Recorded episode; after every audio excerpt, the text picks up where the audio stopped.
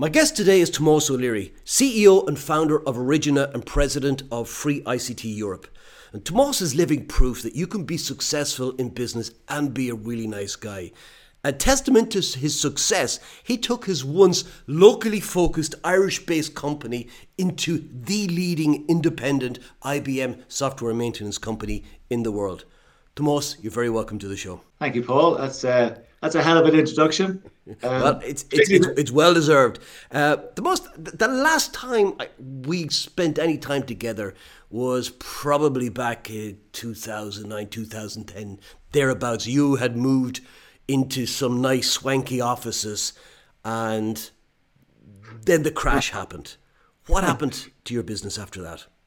I think the crash was happening as we met. Yeah, it probably uh, maybe I didn't realize how bad it was um, at the time. I like all these things in business. What you what you when when it becomes difficult, it takes a while for you to uh, recognize the challenges. But for sure, yeah, 2000 and whatever it was, the end of the 2000s. Uh, it was we moved into an office and I had to within a number of years we had to get out of it. We had actually we used to rent that, that, old office to you. I think you ran some of your sales training, or we partly rented it to you for a while, um, which we had also attended. We used to come up from the swanky one, go up to the old one because we still had the lease. So at about 2011, then we actually had to get out of the, the fancy one and back into the old one and carry our furniture and our boxes and our computers up there with the with the small number of staff. I think we had, I think I had 40 people or so working with us at the time. Um, not sure had you bought your Harley at, the, at that stage, Paul? Had you? uh, not the current one. That's it's a 2012 reg, so probably not. No.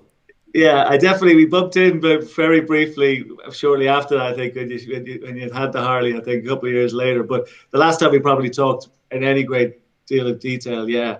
Um, it was, uh, yeah. Listen, I think the one thing. I mean, you, we all know this, and, and any anybody who has been in business and had, certainly you owned a business um, uh, in that period, running from any time in the early 2000s or even before then. I mean, I set up my business originally in 1998. Um, so I've been kind of doing this since I was 27 years of age. So I'm kind of the only thing I know to, how to do now. Um, I'm getting better at it, I have to say. I think so. Uh, but uh, that journey through uh, the kind of boom in the tech industry, um, you know, post year 2000, we're right up to the, the collapse of the Irish economy in 2008. Um, and then the subsequent collapse of many, many businesses and uh, who relied on the Irish economy, like my own. Um, we didn't ultimately collapse completely, but we shrunk immeasurably. I mean, we had a business that turned over, you know, eight to nine million uh, at the top end in terms of revenues um, it was a project orientated business, um, required very good, strong sales skills, as you know. You know, you're, you're, you're, as soon as you do one deal, you're on to the next deal. So, and there's many, many businesses like that in Ireland across all industries, but in the tech industry is quite, quite common. Um, and uh, yeah, we we found ourselves in enormous difficulty. Um, should have gone belly up and should have gone out of business. Um, we found ourselves in a situation where our most trusted partners we thought were trusted partners actually had it out for us. Um, IBM, turns out, they didn't. They had a problem with us, um, and they, we had we survived that. We came through the other side of that, um, and we sh- uh, obviously shrunk down to a very very small business and had to re-engineer ourselves, um, and that wasn't easy. That wasn't easy, but I guess if you know if you're looking for the easy gig, I don't know I don't know how many easy gigs are out there. Certainly not in today's world. So it makes you know the old saying what doesn't kill you makes you stronger. It's it's absolutely true. I would imagine that kind of experience would really knock you back. You have to downsize your business. The your your key partner runs for the hills. It's not there to support you. That must be a really difficult place to be in. Yeah, it was, and it was. It's worse than that. It wasn't just that my key partner was not there to support me. Um, my key partner was actually trying to put me out of business. Uh, so that's actually what was happening. Uh, I didn't realize it at the time, but I found out subsequently that uh, there were meetings to in inside the IBM business in Ireland, they were having sessions to actually put us out of business. They would have meetings internally to figure out what they could do to take business away from us. So when you find that out, what does it do to you? It is quite devastating. You know, it's quite mm. difficult. We found ourselves in a really, really tricky situation. And eventually, what I had to do was I had to go to the partner and say, listen, we have this challenge. And I put my cards on the table, thinking that actually, even though we had some challenges and all these things, these things always happen in, in business. You always have challenges with your partners. But actually, what happened was they actually pulled the plug on me. So within a couple of weeks, they actually issued a termination notice for my contract. And it was a termination notice not for what I said to them or anything else. It was a termination without cause. Now I didn't know you could you that that could have happened because why?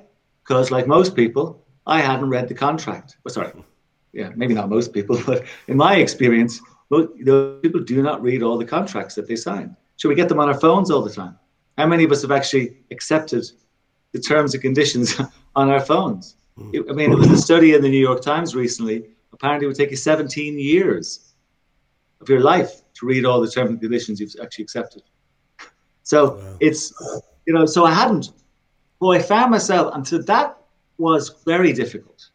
But not only that happened, because that didn't kill me, then there was actually all sorts of rumors and, you know, things being spread. So that's a really hard place to be for anybody's business. Now, I don't know the motivation for any of that, and I actually don't care anymore. It doesn't matter to me anymore. But at the time, you either you either react in that you you know collapse, or I'm very fortunate actually. That type of adversity actually makes me motivates me. So so I was like, oh, that was that. You think you're going to kill me?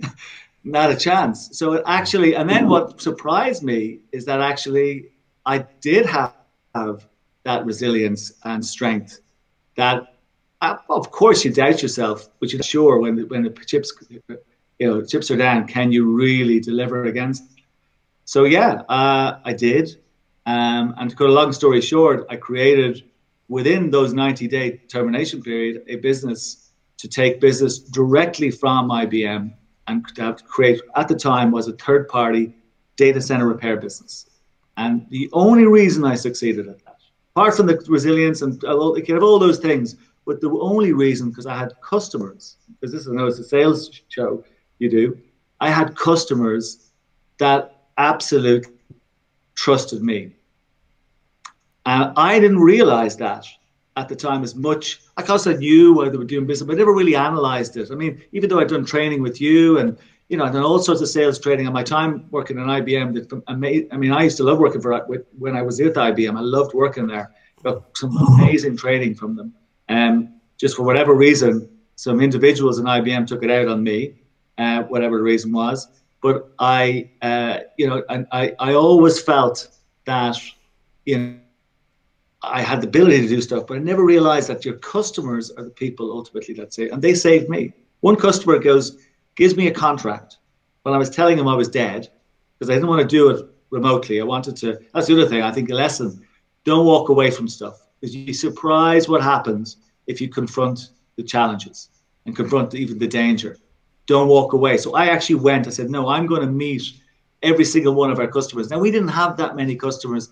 We had probably 40 companies that we did business with reasonably regularly.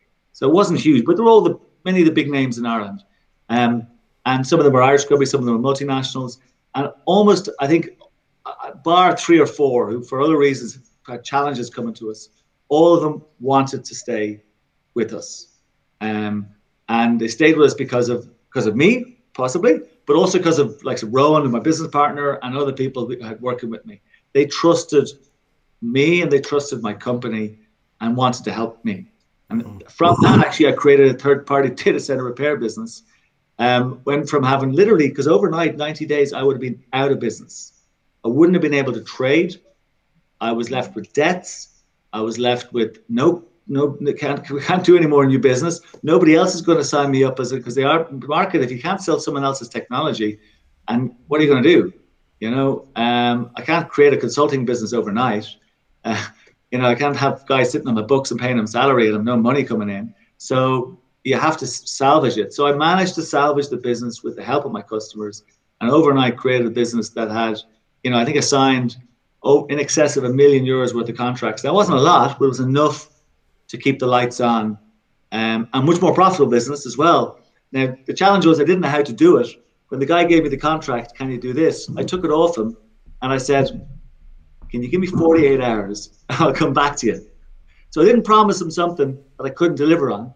So I went away and I, I wanted to make sure because I could see this customer trusted me. So I had to be 100% or I would lose that trust really quickly if I pulled the wool over his eyes. And I was able to prove, able to find out how, there was a whole, and I didn't even know this at the time, there was a whole industry and market. It's been around for years of independent repair. You know, we know we all know it as consumers if we bring our cars after the warranty's expired. You know, but in the IT industry, when you're part of the kind of what they call the prime. You mentioned free ICT, so this is what I do all the time. I support the secondary market, but I was part of the primary market. Yeah. So as part of the prime, because I was a partner of IBM's, I was a partner of VMware's and whatever. So we were part of the primary market. So I never knew anything about the secondary market. It's like as if, oh, don't look over there. It's do- there's something dodgy going on. Mm. Um, in actual fact, no. There's actually some really reputable companies in that space, yeah. and they had figured it out. Yeah. I wonder, by the way, when I read free ICT, I just thought you guys were giving it away for free. That was like freeware. That's what it was. but you're, you're, you're, not the first. Your story, Tomas, is a really inspiring one, and it's.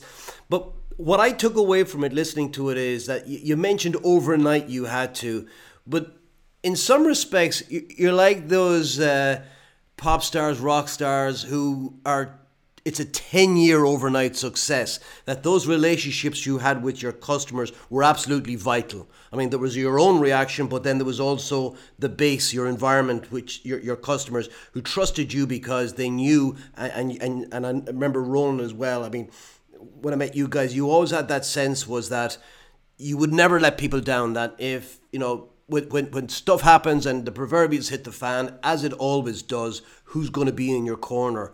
And as individuals that you had that relationship they could trust that where a big company big brand. They know that when trouble happens they just go running for the hills as you've discovered. So I, I think that was important as you said so for people to make those investments.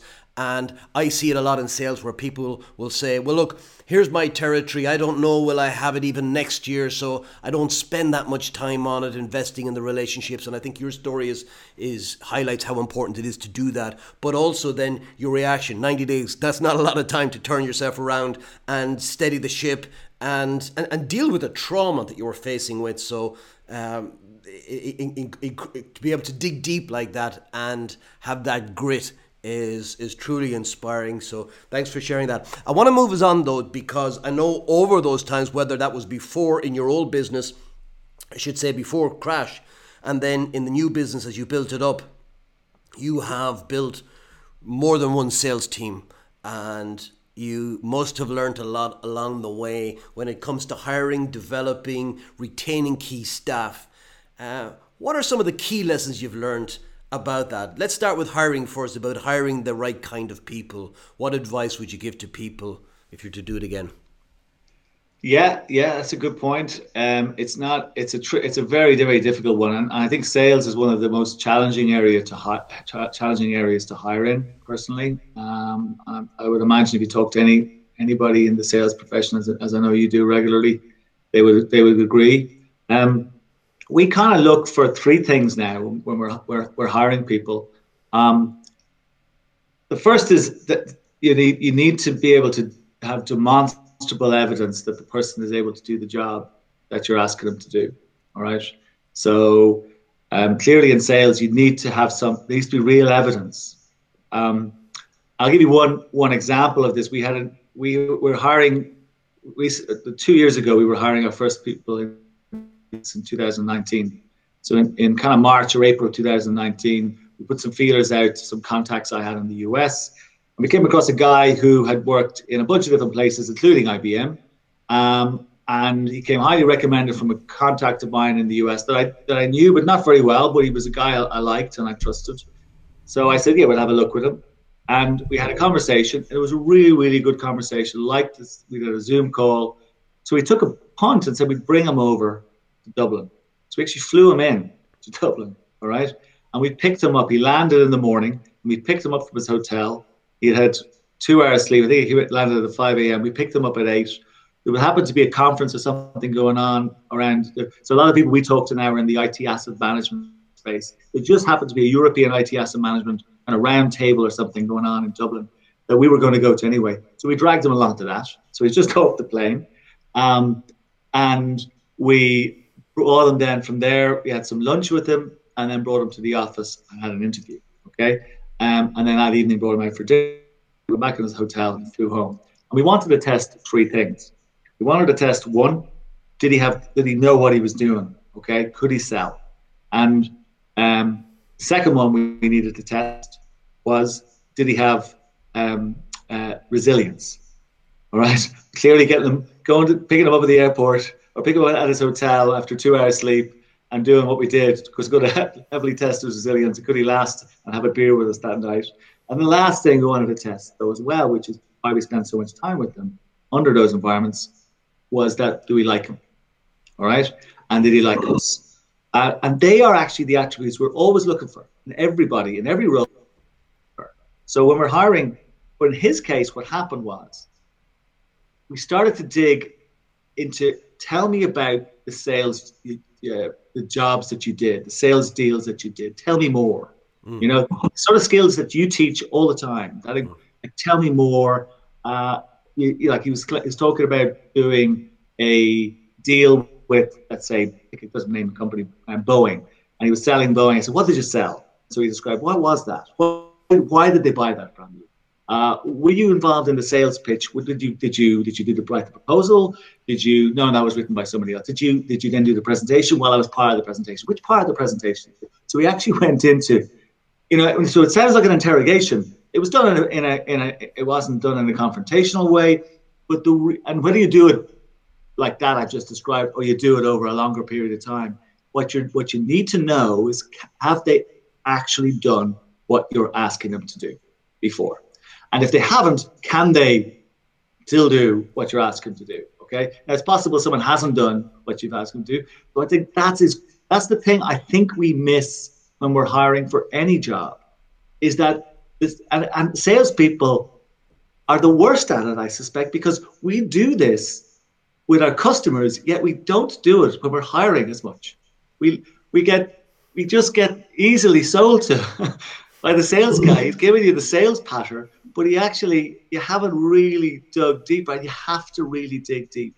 And when you do that, you'll get a better candidate.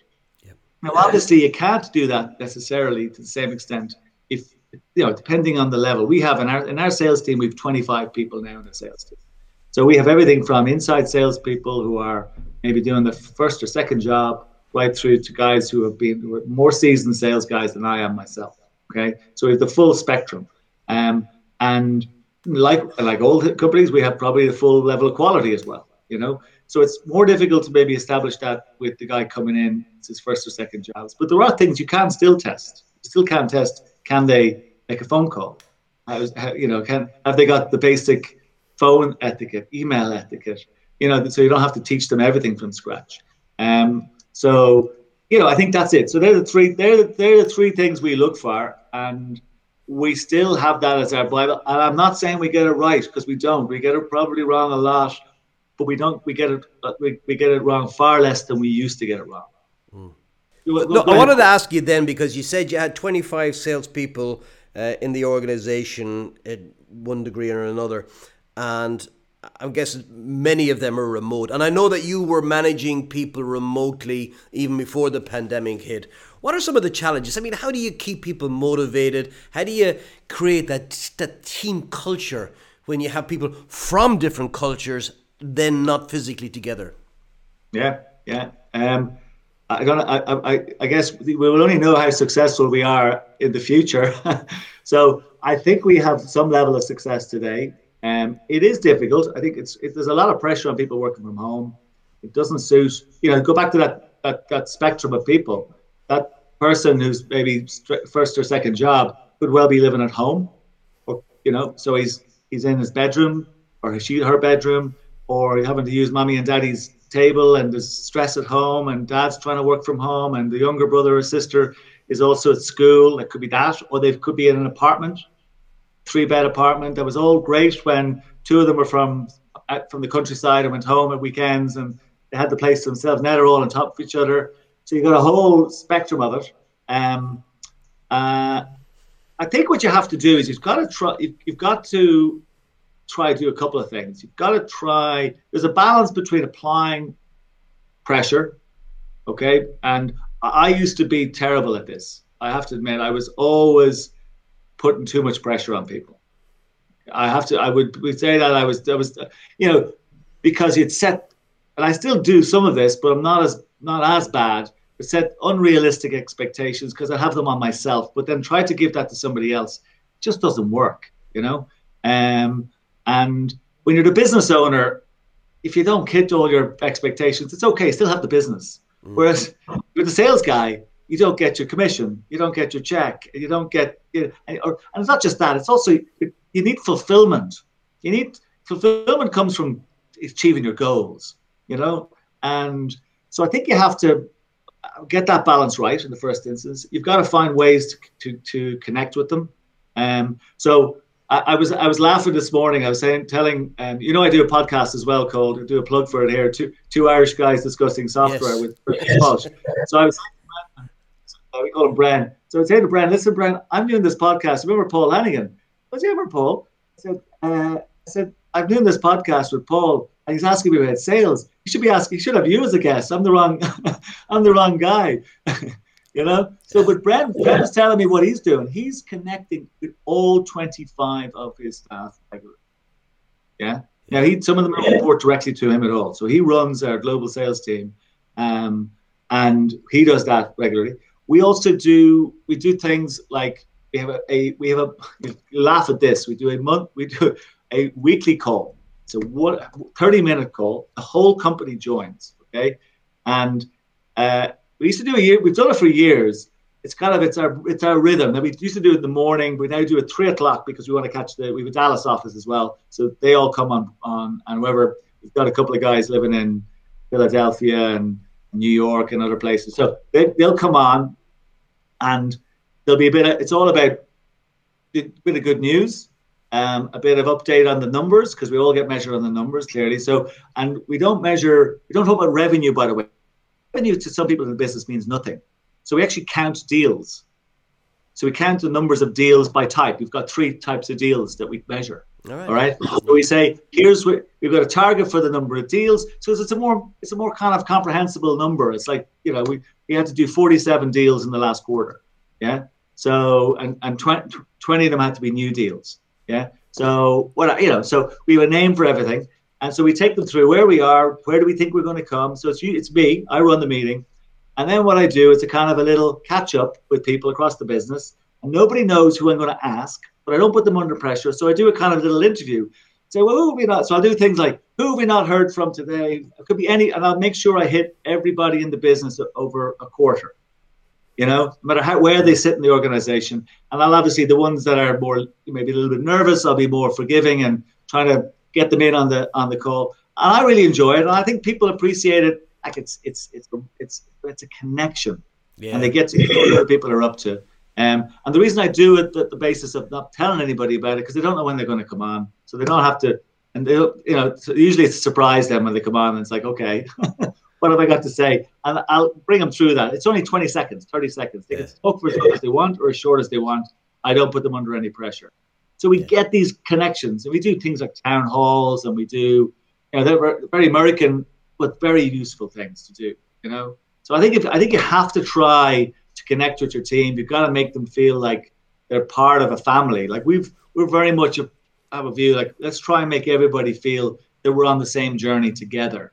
And if you can do that, and it's not easy, then at least you've, you've you're kind of you're winning half the battle. Yeah, I think you've hit the nail on the head there when you said that they're part of the journey. Being part of a family is one thing, and that's good, but also, what's the story? Where's it going? I think that's another one as well, because then people have something to look forward to. I heard one guy said the, the key to happiness was something to look forward to uh, something to do and someone to love. And, and I think that's that's true in a company as well because you have colleagues who do in in in, in that sense uh, respect, admire, and, and and love their, their their colleagues when they get to know them over time, and then you have something to do. But but the key thing is there's something to look forward to for sure. Um, and and it sounds like from everything you're saying that the, the business is going really well, and um, th- there is a future. And again, who knows? Ten years time, it could be a completely different business, right? Well, it will be. It's already a business. I mean, I mean, I was looking the other day. I, I think I had it on my desk here. I was thinking about you asked me something in your in your email, and I was looking at a list that I still keep now from 2017. Okay, so I mentioned earlier about the hardware business that I set up. I actually sold that in 2018. Okay, so in June 2017, I have a telephone list here somewhere on the desk. Uh, it's here. Yeah, so we had 13 people in in what was two companies then a year later, I sold off the hardware company. It had seven staff. Okay. So of the 13, seven of them worked in the hardware business and six then worked in the software business. So we had six actual staff in the business that were dedicated to software. Now we all worked a little bit between both. And in 2017, then that year, we were our, I was our third year of doing business. We did, we measure, I mentioned deals, but if we're talking about revenue, we measure how much did we all our contracts are annual contracts okay? So how much do we bill out? So it, it, the accountants will tell you the revenue is slightly different because you you can't recognize it all. But we did 3 million euros worth of billings in software alone okay? So we passed out the hardware business and a year later we sold it. But this year we'll do 30 million. Wow. Right so we, we, we've already done in this quarter almost as much business as we did in all of 2019. Wow. You've so got 10x months, your business in three years. What? You you've you've gone ten times the business revenue in three years from 2017 to now to 2021. So four, yeah, yeah. 17 to 18, 18 to 19, 19 to 20. So yeah, in four years. Yeah, yeah, that's incredible. Yeah. That's absolutely incredible because the rule of thumb I've seen in for for a steady business, if you're growing at a sustainable rate, is to double every three years. So well, I'll tell you, I, I, we already know. So here's the thing: we we measure. We're measuring since the beginning of the of of November. So I've told you that we did in the last quarter alone, we did 20 new customers. Okay, as well as our new renewed existing customers and more business existing ones we did 20 new clients. Okay. So we know how the business grows. It's obviously going to grow on the back of new customers. We have a goal to get to a thousand. You know, why why a thousand? Because you know, I guess why not? Yeah. you, got to pick a number. That's uh, it's it's a number big enough to be ambitious enough, but also not too big that you think you can't get to it. So we think there's maybe 20,000 companies in the world. Our, our, our, data says that are big spending enough money with IBM today globally, and, and will still be spending enough money, and enough money means they will be able to save enough money by coming to us. Is predominantly remember at the end of the day, all the other things we do for customers, the primary driver is often obviously cost. We save people a lot of money. Okay, so um, so we know we can get to a thousand customers. On, we don't know how long that's going to take us. Okay, but what we do know is that if we hit 50, and we're working on this already, 50 new logos in our, so we've done 20 this quarter. It's our first quarter of our financial, new financial year. Uh, we started on the 1st of November, and we're closing today.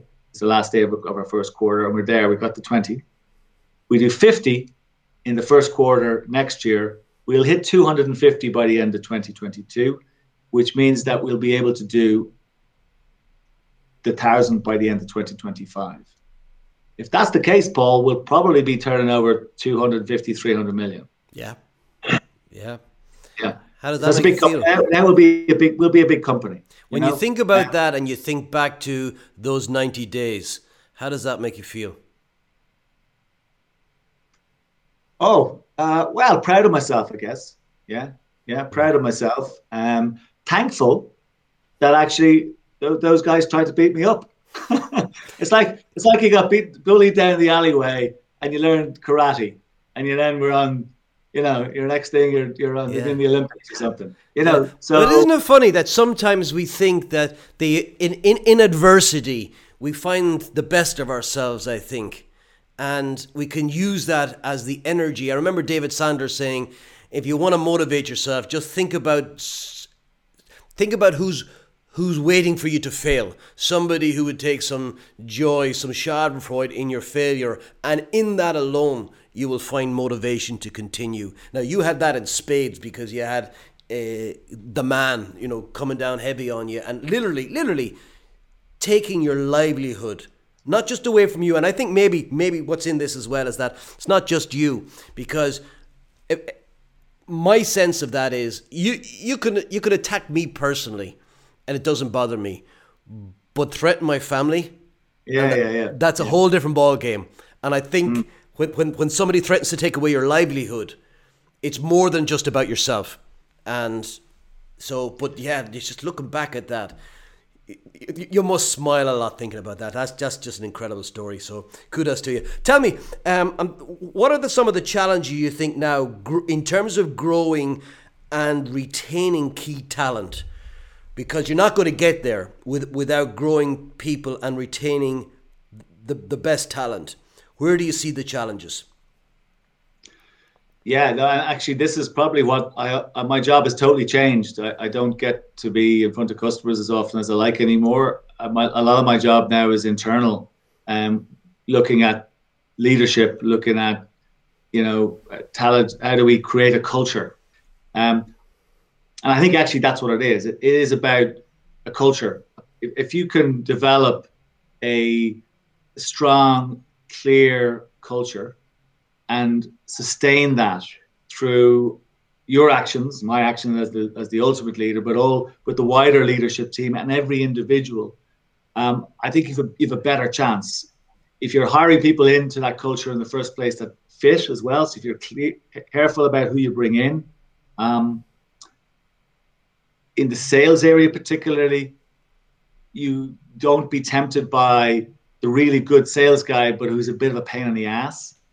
Uh, you, you gave me a very nice introduction at the beginning of the podcast and thank you again saying you can be you can succeed as a nice guy. And actually i believe that genuinely that you don't have to be pain in the ass or worse um, to succeed in life. You don't have to trample over people to get to the top. Um, you can actually go to the top and you get there faster if you bring people with you because you can stand on their shoulders. And there's an awful lot less effort you know? Share the load. And ultimately people i mean i happen to be the leader in my business um, and i'm happy to be the leader. I think that's also important. I think you need to be comfortable being at the top. It can be lonely you know if you're the ceo or the head of sales you know it's not it's not a very a place where people are going to be patting in the back all the time so don't expect the pats on the back because you're not going to get many of them. Um, but what you can do is if you're going in the right direction, and if you're still going, and, and if people aren't asking you to step aside, that should be enough you to know that you're actually doing a decent job.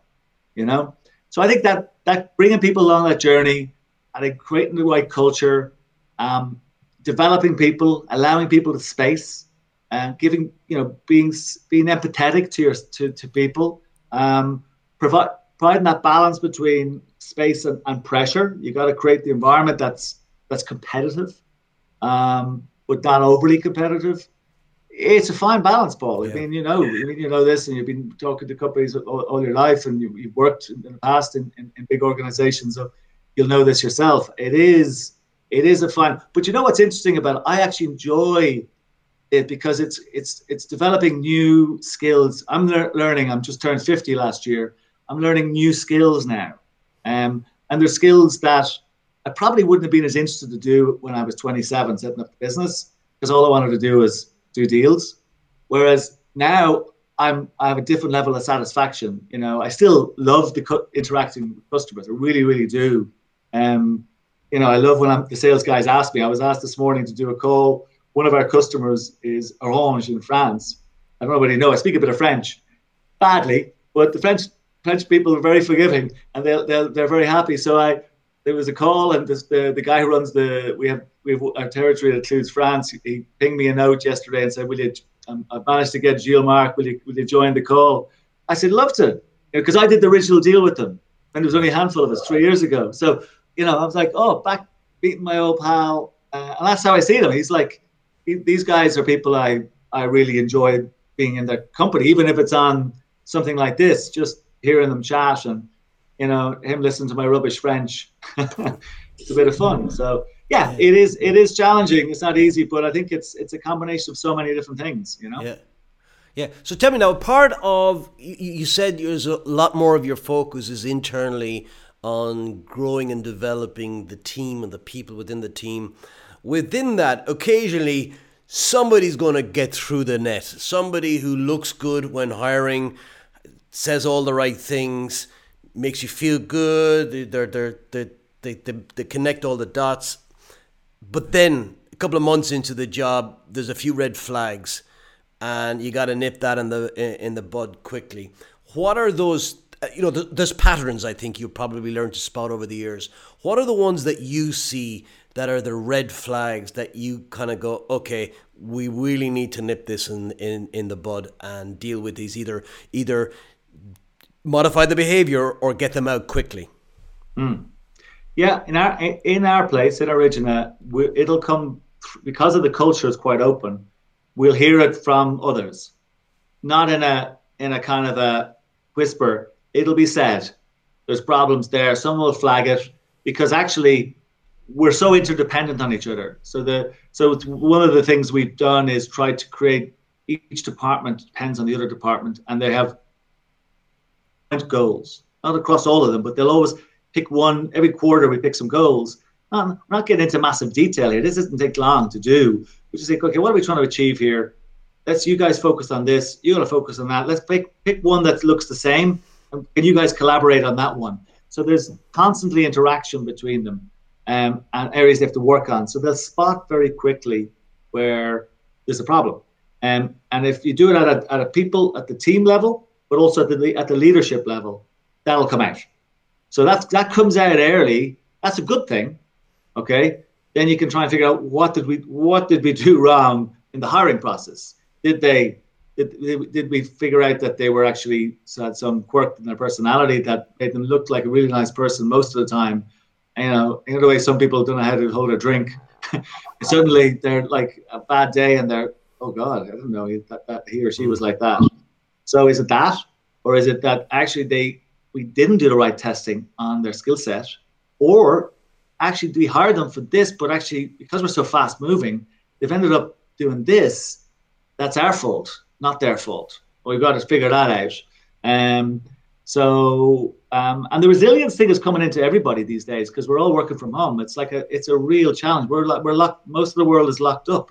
Mm. You know, we're like can't get out the door. Can't go. You know, if you're living in a city, you're not supposed to be going more than five. Some places have curfews. Like we've got staff in France, we've got staff in Germany, we've got staff in the UK, and we've got staff US. We've got staff in Ireland, and we've got staff in the in, in the Netherlands. All different kind of regimes going on um, one of the guys who's in France, by the way, went over there, was in Dublin, went over there, and hasn't been able to get home. you know what I mean?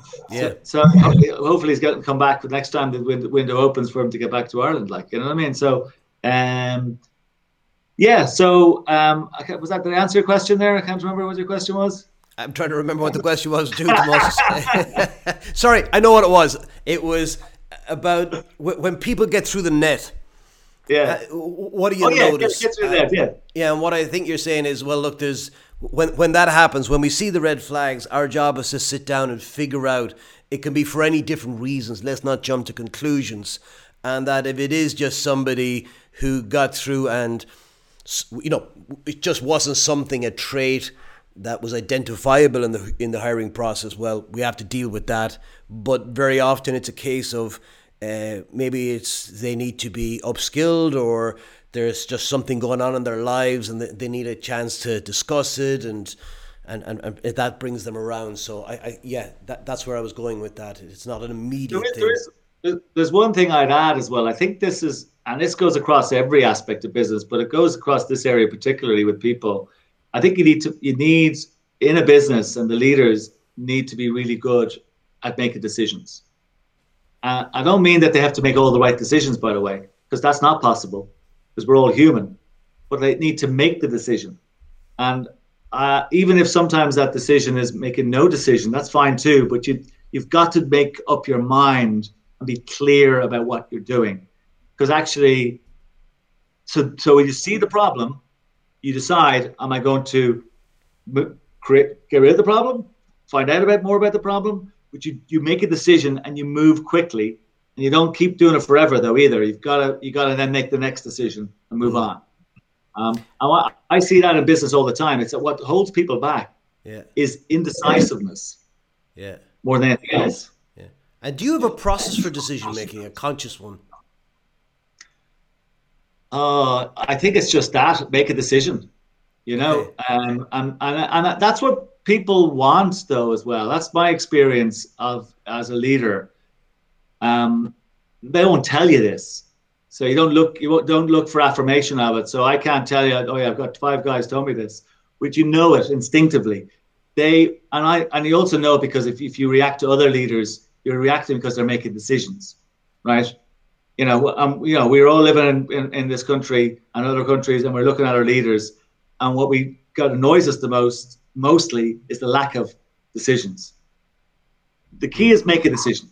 What would you say then? Because I, I am thinking also it's not just the the lack of decision making. It's that when the wrong decision is has been made, is that they'd rather double down on that rather than put their hand up and say, you know what, got that wrong. Let's make a different decision.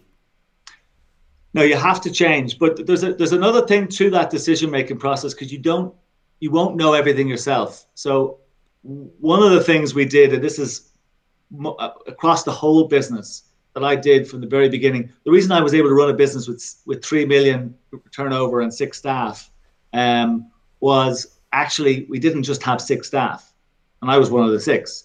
So it was that we had a lot, we had a lot of people around the business, advisors. So I've I started out with just people I knew, you know, people like you and others who I would have gone to to ask for information. And then what you do is you find some people able to give you that more regularly I'm very happy to give it to you. And you can sometimes formalize that. And you can use them as, as sorry for the background bell, you can use them as, uh, as um, advisors. Mm. So I actually created over the years a number of what, so of advisory panels. So collection of people, and some might have run for a period of time. So one, the very first one I set up was to, I had all these ideas how to bring the business forward. And what the great thing was, the very first meeting we had, we discussed strategy and this, that, and the other. But it was about 2015, and we still had debt going back to 2006 in the business. And all the advisors are looking there and we're saying, and everybody said, you got to sort out the debt. All these ideas are great, but until you sort out the debt, it's the elephant in the room. And the great thing was, and I am good to make decisions, I know that about myself. Great, thanks, guys we, we didn't, we'll have another meeting, which we never did because I, it was all I wanted. I got what I wanted out of it was clarification that all those lovely ideas about where to bring the business forward was a fundamental flaw that, every, you know, that was obvious to me, but I wasn't doing anything about because I was getting distracted. Yeah. And yeah. as soon as I brought a bit of wisdom in the room, that was it. Wisdom and experience and that kind of little bit arm's length. And they're not directors either. Mm because directors then have different obligations. I might tell you that if you do that in a way and you pay, pay them a few bob and you say, listen, help me out, pay some money. You know, most people they're not expecting a lot of money. They just they enjoy. If they like the story, if you have a good story, they'll they'll they'll, they'll help you. But something else you've, le- you've something else you've left out of that, Tomas, and it's credit to you uh, that I think is hugely important is that you listened to them that a lot of people will, will, will, will look for validation of their own thoughts and feelings. But what you're doing is you're saying, look, I could have this wrong, tell me. And those guys would not be in that room if they didn't feel that they were being listened to as well. And I think that's hugely important in a leader. Yeah, yeah, yeah. You, that it is. We have to make sure you have the right people in the room first as well, though. So you could have got all the wrong people in the room, yeah. and they give you bad. Ideas. So yeah, yeah, but if you get it right, if you get as close as possible to get the right people in the room, yep. so your job is to listen. Because yeah. otherwise, why, why, why they do? Everyone's wasting their time, including you. Tomas, we're, we're, we're, we're up on time almost, and I had one last question for you, and, I, and I've thoroughly enjoyed our chat today. is you're not going to do this forever, right? You said you were 50 last year. There's plenty more gas in the tank, right? However, at some stage, and the business may continue, but you will unwind from it. What do you plan to do when that happens? Where, where do you plan to go and spend your time? I'd love to go down to West Cork. Um, I'd, I'd love to own a little pub or a little uh, kind of a um, gastro pub down there. Um, it's a great part of the world um, to go to to to hang out, to eat, water, the sea. Ah, I love it down there. So do I, mean, I recall correctly, Tomas, that you b- bought a photograph of West Cork because it was meaningful to yourself and your wife? Oh yes, yeah. Actually, it's over there. Yes, yeah, yeah. yeah. So we, we, we, yeah, I think I t- did. I mention that to you? Probably did. It's ten. It's ten years ago, Tomas, but I do remember it because because yeah. because somebody bought a photograph, and you know me, I'm into photography, and and, yeah, and you said, "Here's why we," because that was it. It wasn't that it was a beautiful. I'm sure it was a beautiful photograph, but that wasn't why you bought it. You bought it because it was meaningful. There was an emotion attached to it. Yeah, that's where I'd go. I would. Uh, my daughter always says to me, "I make a great sandwich." Uh, she said you should open a sandwich shop.